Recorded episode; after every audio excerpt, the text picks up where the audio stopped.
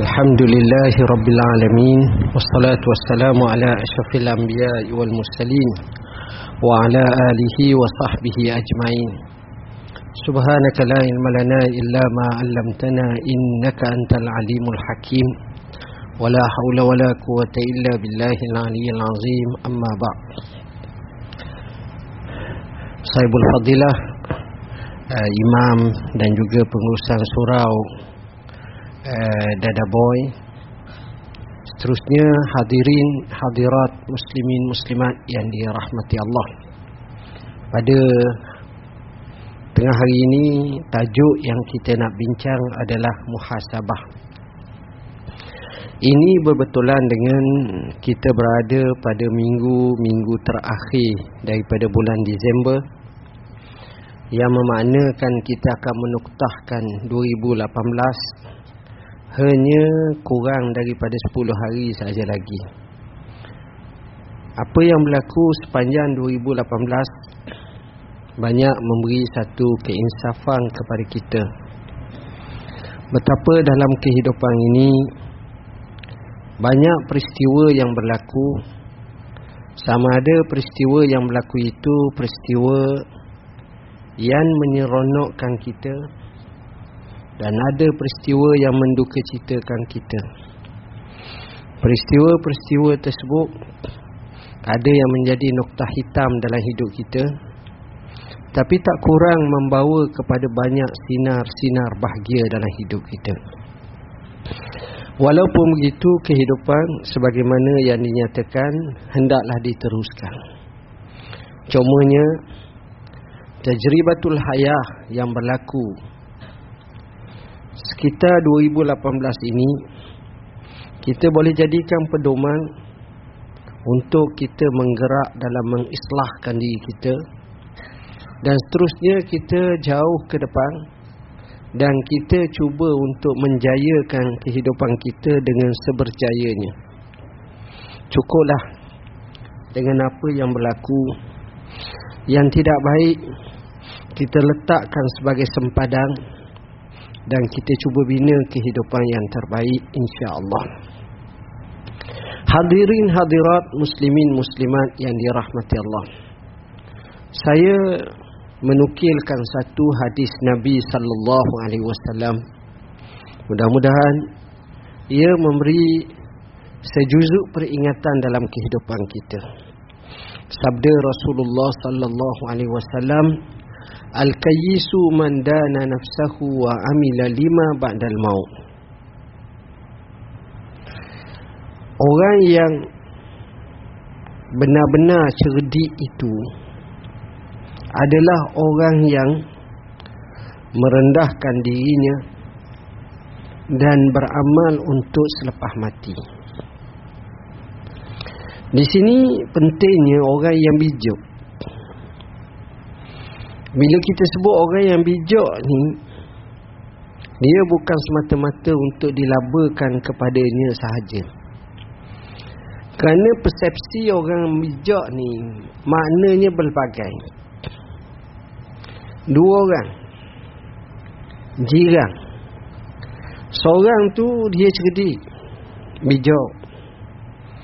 Tapi dia banyak menggunakan masa dia Selepas balik kerja Dia akan siap dengan keluarga Pergi masjid semayang. Bawa anak bini semayang Pukul tujuh petang Pergi masjid semayang. Budak ni Orang ni Bagus Pergi semayang. Dan duduk di masjid Dengar mengajar Isyak baru balik. Jiran sebelah pula Boleh tahan juga bijak Taklah macam mana. Tapi duduk nega Nega pasal malam. Pukul 4 setengah Pukul 4 tu Mula nak pergi dah. Jadi mereka selisih Depan pintu. Hak ni masuk Hak ni keluar dekat. Menyapa? Bukan bergaduh. Dan yang nega ni Dapat laba mungkin dalam 500 sehari. Semalaman. Modal uh, untung. Dan dia boleh Lebih kurang 15 ke 16 ribu sebulan Dapat Dua-dua ni tengok antara satu sama lain. Dua-dua ni menyangkakan kawan dia ini tak bijak. Kawan ni menyangkakan kawan ni tak bijak. Kau ni nampak bijak tapi rugi kau. Tak pernah pergi masjid surah balah. Kawan ni kata kau ni sayang kau bijak saja. Tapi kalau kau ikut aku kau akan dapat 3 14 ribu 5 16 ribu sebulan. Extra. Kawan ni kata kawan tu tak bijak. Kawan ni kata kawan tu tak bijak. Kawan ni kata dia lebih bijak, dia bijak. Kawan ni kata dia bijak. Hak mana satu bijak eh? Maka di sinilah kerana matlamat tu beza. Hak ni matlamat dunia, maka bijaklah cara dunia. Hak ni matlamat akhirat, maka bijaklah cara akhirat. Hak mana hak sungguhnya? Jadi kehidupan kadang-kadang berlaku ketidakseimbangan dalam hidup. Pagi, petang, siang, malam Nak cari sampai tak ada kerja lain. Orang Arab kata Nardu wa naruhu lihajatina Wahajatu man ashala tangqadi Kita duk pagi-pagi Duk petang-petang Duk sibuk dengan hajat kita. Hajat orang hidup tak selesai Lepas tu dah satu-satu-satu Hadirin hadirat muslimin muslimat yang dirahmati Allah Mafhum kisah ni jelas menunjukkan pada kita bahawa bijak ni penting. Pandai dalam mengurus, mengatur, takbir, masa dan seumpamanya akan menatijahkan sejumlah kebaikan dan kebaikan. Inilah yang kita labakan, yang kita kehendaki. Baik, saya tak nak persepsi orang ni dengan cara macam ni. Orang ni dengan cara macam ni bila ulah makna orang bijak. Mana orang untung Mana orang berjaya Hadis yang kita baca tadi tu sebagai satu jawapan Nabi sebut Al-Kayyisu Mandana nafsahu Orang yang bijak ni Ialah orang yang dana nafsahu. Dana nafsahu ni ditafsirkan dengan dua tafsiran. Dana nafsahu dengan mana orang yang sentiasa merendah diri. Merendah diri di hadapan Allah. Seagung mana dia sekaya mana dia setinggi mana dia pangkat tapi dia boleh sujud kepada Allah dia sujud kepada Allah. Maka orang ni orang hebat tak? Hebat. Dia rendahkan diri dia. Dia tahu dia adalah hamba Allah. Inni abdullah. Aku adalah hamba Allah. Dia tahu dia ini ada Tuhan, Tuhan yang bernama Allah. Dia tahu matlamat hidup. Wa ma khalaqtul jinna wal insa illa liya'budun. Dan tak aku ciptakan jin dan manusia kecuali untuk ibadat kepada aku. Orang ni orang yang rendah tinggi dia. Yang kedua, bila kita sebut Al-kayyisu man dana nafsahu Orang tersebut dia dana nafsahu. Dia adakan agama pada diri dia. Dia cuba untuk menjadikan orang tersebut adanya satu agama yang patut diri dia kena ikut. Dia ada ke agama. Agama ni salah satu daripada maknanya berhutang tuan-tuan. Din tu salah satu maknanya hutang. Jadi dia tahu diri dia ni berhutang dengan Tuhan. Tuhan bagi dia, Tuhan bagi makan, Tuhan bagi minum, Tuhan bagi hidup, Tuhan bagi semua sekali. Dia patut nak ambil. Dia nak ambil peluang. Apa yang Allah takdirkan kepadanya. Lalu dia nak ubah hidup dia. Biarlah hidup dia okey. Dia tahu apa benda dia berhutang dengan Tuhan, dia kena semaya, dia kena puasa sebab kita hamba Allah. Tuan-tuan bayangkanlah.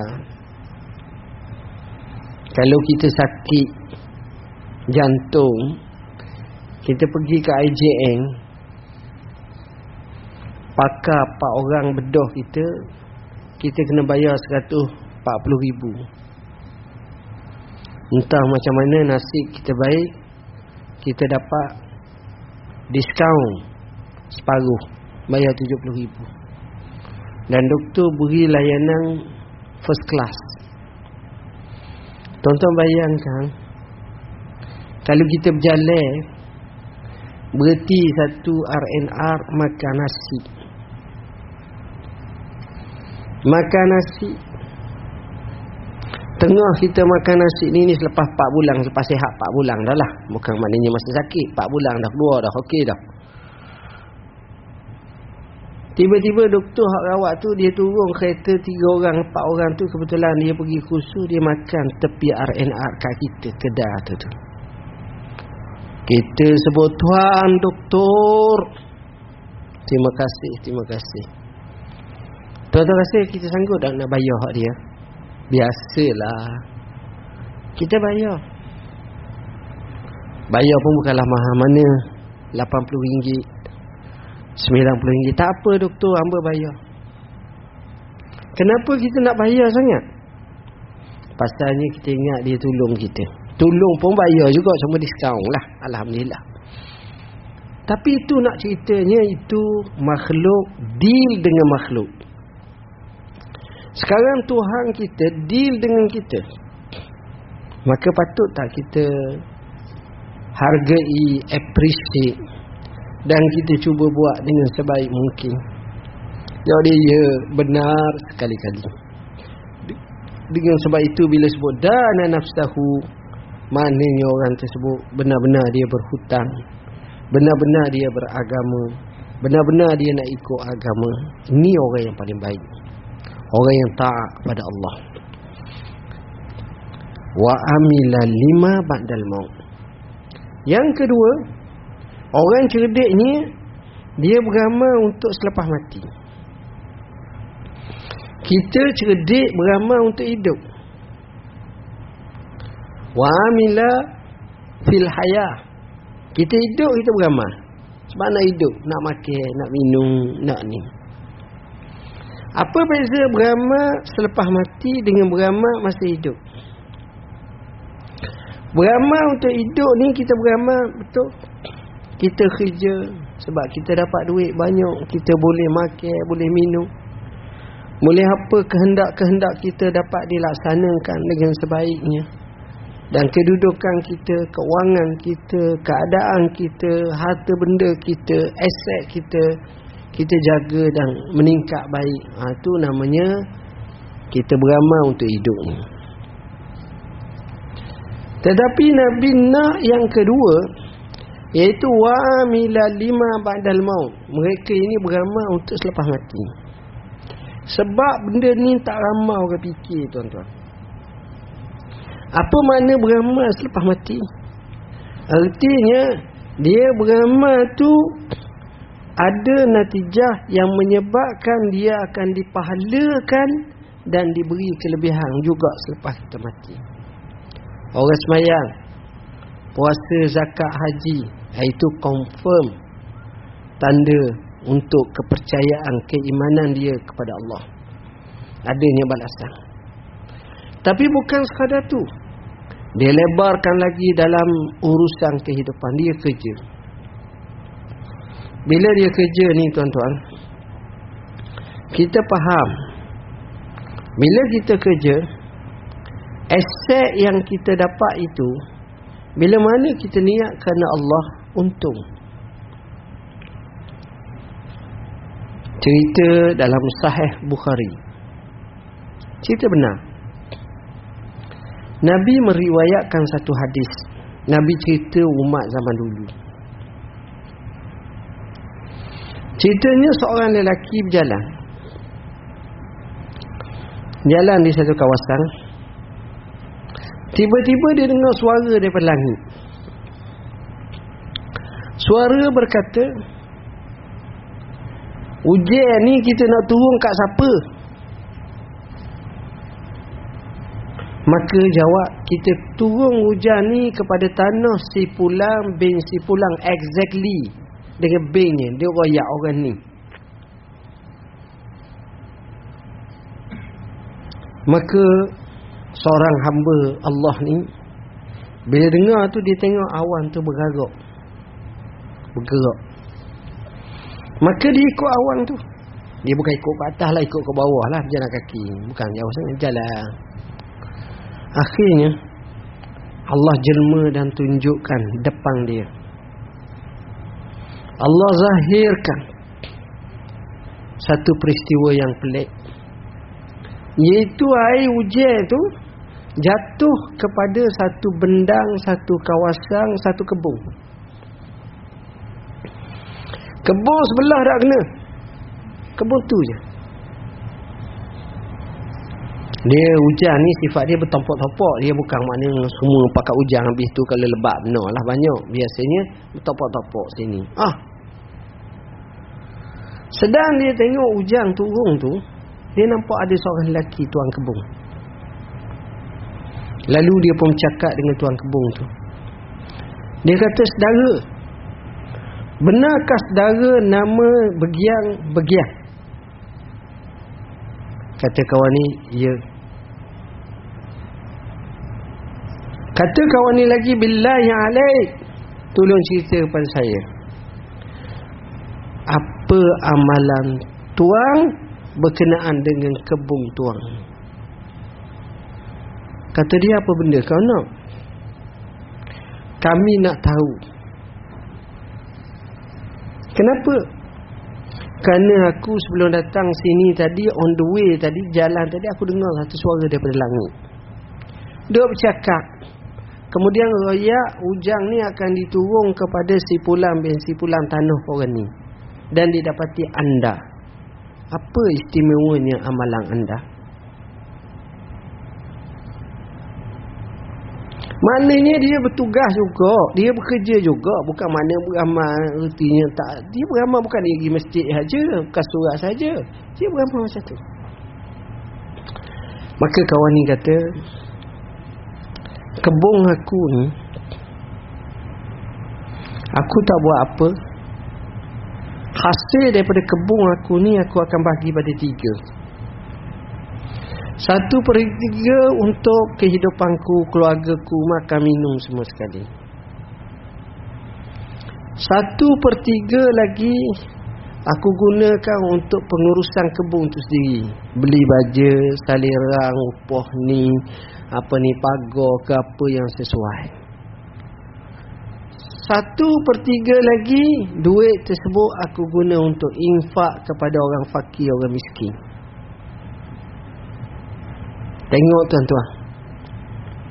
Dia beramal, dia bekerja. Nampak dunia. Tapi sama-sama rasa. Kawan dia pun dapat rasa. Orang ni pun dapat rasa. Ni pun dapat rasa. Baik ke tak macam tu? Amat-amat baik. Sebab itulah. Bila kita sebut macam ni, kita tengok. Dia beramal untuk selepas mati. Seorang lelaki mengadu pada Rasulullah SAW. Ya Rasulullah. Aku ada saudara. Saudara aku ni tak kerja. Tapi saudara aku ni. Dia selalu pergi belajar dengan Rasulullah. Suka belajar kat Rasulullah. Yang menanggung saudara aku ni aku lah.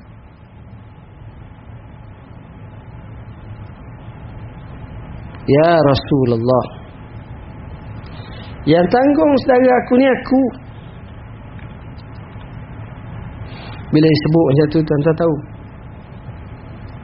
Saudara ni kata Rasulullah ni kata Tengok bahasa Rasulullah La'allaka turzaku bihi Boleh jadi kamu dirizkikan dengannya kamu diberi rezeki dengan sebab kamu tolong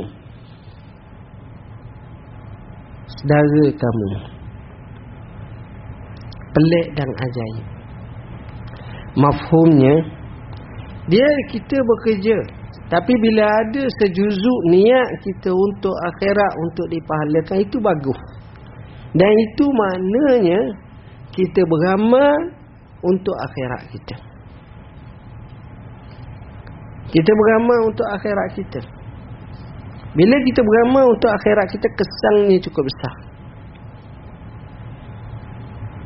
Sebelum saya sampai sini tadi. Bukan sinilah, pergi pejabat tadi. Tengok orang zaman dulu. Apabila nawaitu dia lillahi ta'ala. Serba-serbi dia buat lillahi ta'ala. Bila serba-serbi dia buat lillahi ta'ala. Dia tak perlu sokongan. Dia tak perlu dokongan. Dia tak perlu pujian orang. Tapi Allah akan mengangkat dia. Sebagai contoh.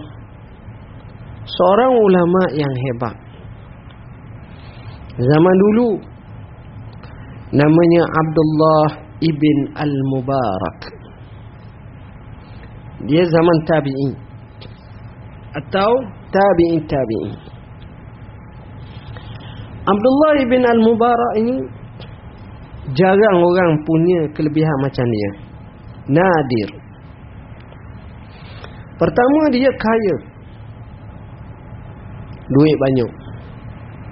Dia peniaga korporat yang berjaya. Yang ini jarang berlaku kepada manusia biasa. Nombor dua, dia ni berani dan pandai main pedang dan selalu jihad pada jalan Allah. Dan dia ini bergilik setahun ke Mekah, setahun berikutnya jihad, setahun berikutnya ke Mekah, tahun seterusnya jihad. Kaya. Baik. Alim. Bijak. Saleh. Dan juga pemberani utama. Abdullah bin Al-Mubarak. Kayanya dia tuan-tuan. Kalau dia nak pergi Mekah, Mega dia duduk jauh kat Khurasan, Mawara'an Nahar, kat Iraq atas nu kat Iran. Bila dia nak pergi Mekah, ramai orang nak ikut pergi sama dia. Dia macam Syekh Haji ya. Apa dia buat? Dia kata boleh nak pergi, tapi dengan beberapa syarat. Apa dia tuan? Syarat pertama saya jadi ketua. Dia bukan nak sangat ketua tapi senang dia nak buat kerja apa-apa mudah. Syarat yang kedua harga duit tu semua bayaran serah kat saya. Ha, lebih kurang berapa tanya package-package ni katakan 8000, 5000 dinar, 5000 dirham, pak dia bayar semua. Masing-masing bayar kat dia dia kumpul lah. Dia ambil semua ikut daftar. Masing-masing pun pergi. Bila pergi tuan-tuan, berhenti setepak makan. Berhenti setepak makan. Makan tu tahu sajalah kambing, unta, kibah macam-macam lah. Ini sedap makan. Makan, makan, makan. Kalau nak beli barang pun dia guna duit tu bayar, bayar, bayar. Semua sekali. Siapa duduk Mekah Sapa ke Madinah. Sapa balik semula. Bila balik semula dia pun panggil. Dia business minded. Dia ambil Dia punya buku catatan Panggil Kita makan banyak ni habis Kita makan banyak ni habis Kita ni semua. Beli pula barang gini gini gini. Biasanya Over. Mungkin sekali ganda pula lebih lah makan sedap Bukan makan jenis kedekut puasa Hak modak Makan okey. Tuan-tuan tahu? Bila orang ni tengok semua oh, Ya betul-betul kita makan ni. Oh betul je ya makan ya betul semua. Catat ada. Dia kata sedara-sedara sekalian Duit sedara-sedara sekalian Saya tak pakai pun. Ambil masing-masing. Ada berani buat tak tak Bankrupt orang. Bagi semula Ha, itulah dah lah kaya. Dah lah nampak baik. Dah lah baik. Boleh buat macam tu. Mana tahun depan nak pergi sekali lagi lah dengan dia pula. Dah jenis orang baik. Tapi kaya. Itu dari sudut kaya dia. Mana dia kerja tapi dia nak ekstra pahala di sisi Tuhan. Satu hari dia pergi perang. Dia pergi perang. Tiba-tiba entah macam mana sebelum berlaku perang ni.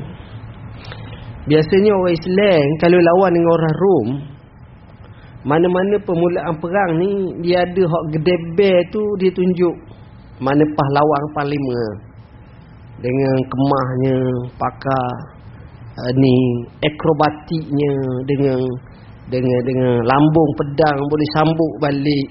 Kadang-kadang sambuk ke belakang macam-macam lah jadi bila ada orang tentera musuh ni tunjuk kehebatan luar biasa. Dan cabar orang Islam. Orang Islam jadi gerung. Eh bahaya ni. Yalah bukan takut mati Tapi janganlah nombor satu. Biarlah sama-sama ramah tu. Ha, Tak apa sikit. Ha. Dia cabar lagi orang Islam.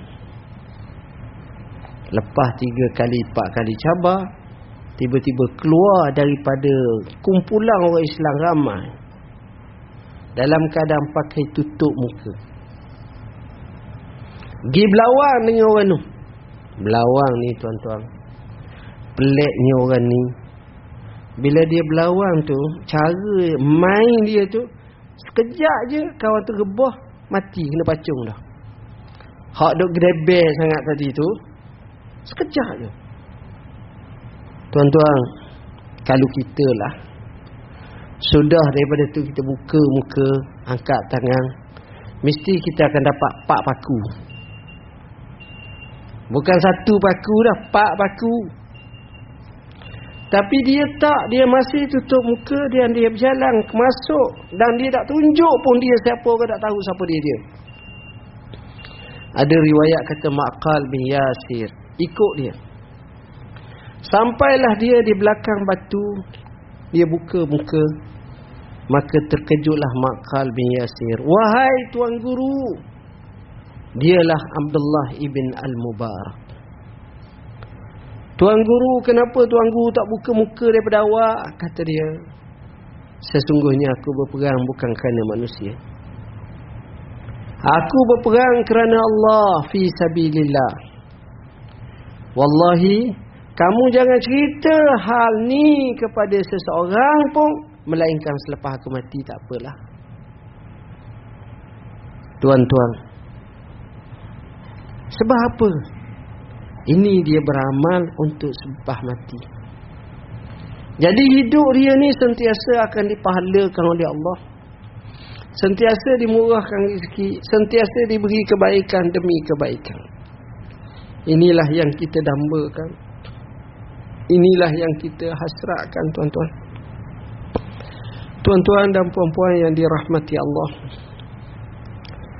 Bila Nabi sallallahu alaihi wasallam kata al-kayyisu man dana nafsahu wa amila lima ba'dal maut dia juga sebut wal ajizu man ittaba'a hawaha wa tamanna 'ala Allahil amani sedangkan orang jenis lemah ni nak kenal orang lemah orang yang ikut hawa nafsu dia dia rebah dek hawa nafsu dia. Dia tak semangat dan dia cepat.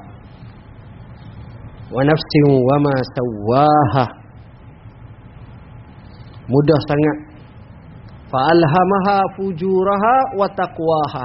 Fujur tu cepat sangat. Ha, dia rebah dengan nafsu dia. Bila dia rebah dengan nafsu dia, dia akan jadi terikut. Dia tidak ada kekuatan. Dan paling parah sekali Dia hanya bermatlamatkan angan-angan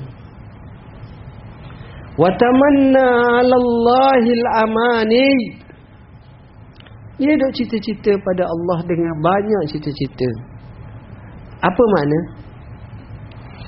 Aku tak apa buat ni InsyaAllah nanti aku tabatlah Tuhan boleh maha mengampung. Tuhan maha pemurah. Tuhan maha baik. Tuhan sifat rahmah. Tuhan kasih sayang. Tapi dia masih buat lagi perkara tak baik. Dan dia hanya mencita-citakan. Allah Maha Pengampun, Allah Maha betul, Allah Maha Pengampun, tapi janganlah buat jahat. Kalau salah taubat, ni tak dia duk cerita-cerita macam ni, banyak. Contoh ginilah. Saudara, saudara tak pergi masjid. Hmm. Allah Ustaz sibuk sangat Ustaz. Insya-Allah umur 40 baru nak pergi. InsyaAllah Ustaz Nak pecen tak lama dah 50 ke Tinggal 10 ke 5 tahun lagi InsyaAllah saya pun pergi Saya tinggal 2 tahun lagi Saya pergi Tuan-tuan Jamin tak umur kita sampai macam tu? Ada kumpulan apa Abang Mati? Haji Radhi tak? Malaysia ke apa nama? Seorang yang soleh Baik Sihat. Dia bagus InsyaAllah dengan nyanyian lagu-lagu kebudayaan keislaman tapi bila Tuhan nak ambil tuan-tuan jatuh ke bawah sujud mati mana ada orang sangka boleh mati macam tu cepat tuan-tuan ya Allah yang ni paling kita takut sebab itu kita duk kata eh tak apa lepas ni kita buat berapa ramai orang yang kita tengok tak sempat nak ibadat betul mati. Allah Ustaz ramai sangat. Ha? Berapa ramai kita tengok orang tu boleh ibadat bila dia tua dia pecen dia ramai tak? Ramai tapi tak ramai macam pertama. Kenapa?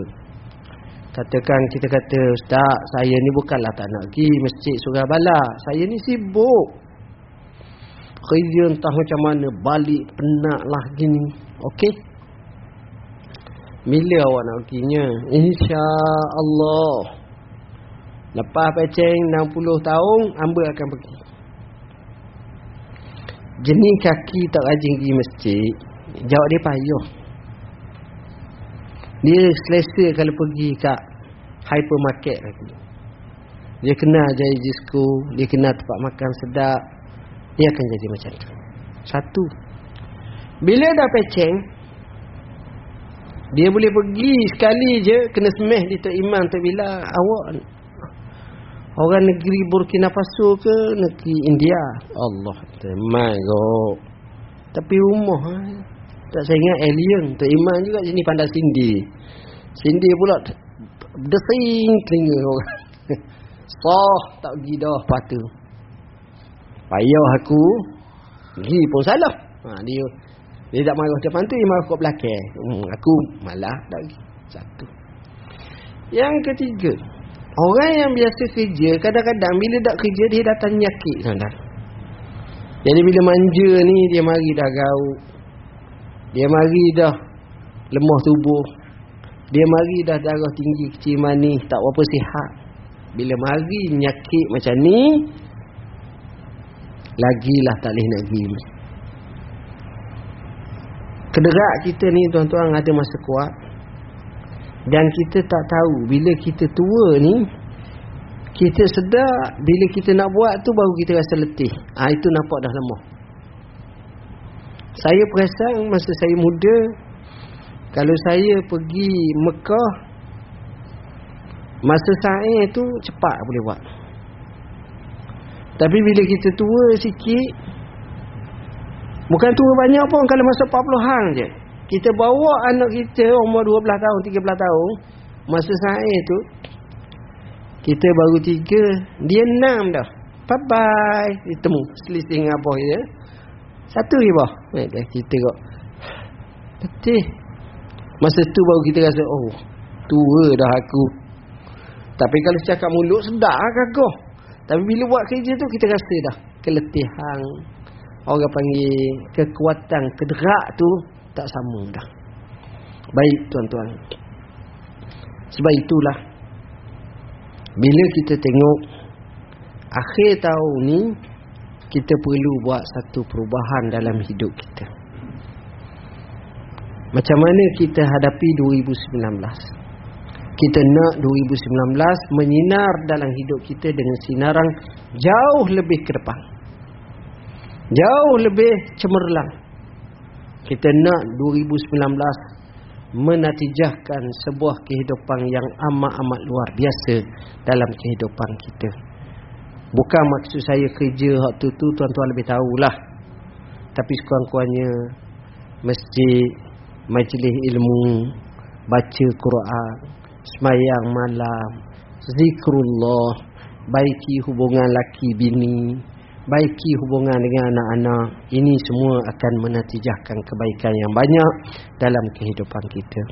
Akhir kalam saya mengambil kesempatan untuk mengucapkan selamat menyambut awal tahun. Dan bukanlah selamat semata-mata tapi diisi dengan perkara yang baik muhasabah yang lalu. Dan kita baiki untuk kita jauh menuju ke arah kecemerlangan dalam hidup kita. Bismillahirrahmanirrahim. Allahumma faqihna fid din, 'allimna tawil. Allahumma ja'alna minal ladzina yastami'una al-qawla fayattabi'una ahsana. Wa sallallahu ala sayyidina Muhammadin wa ala alihi wa sahbihi wa sallam.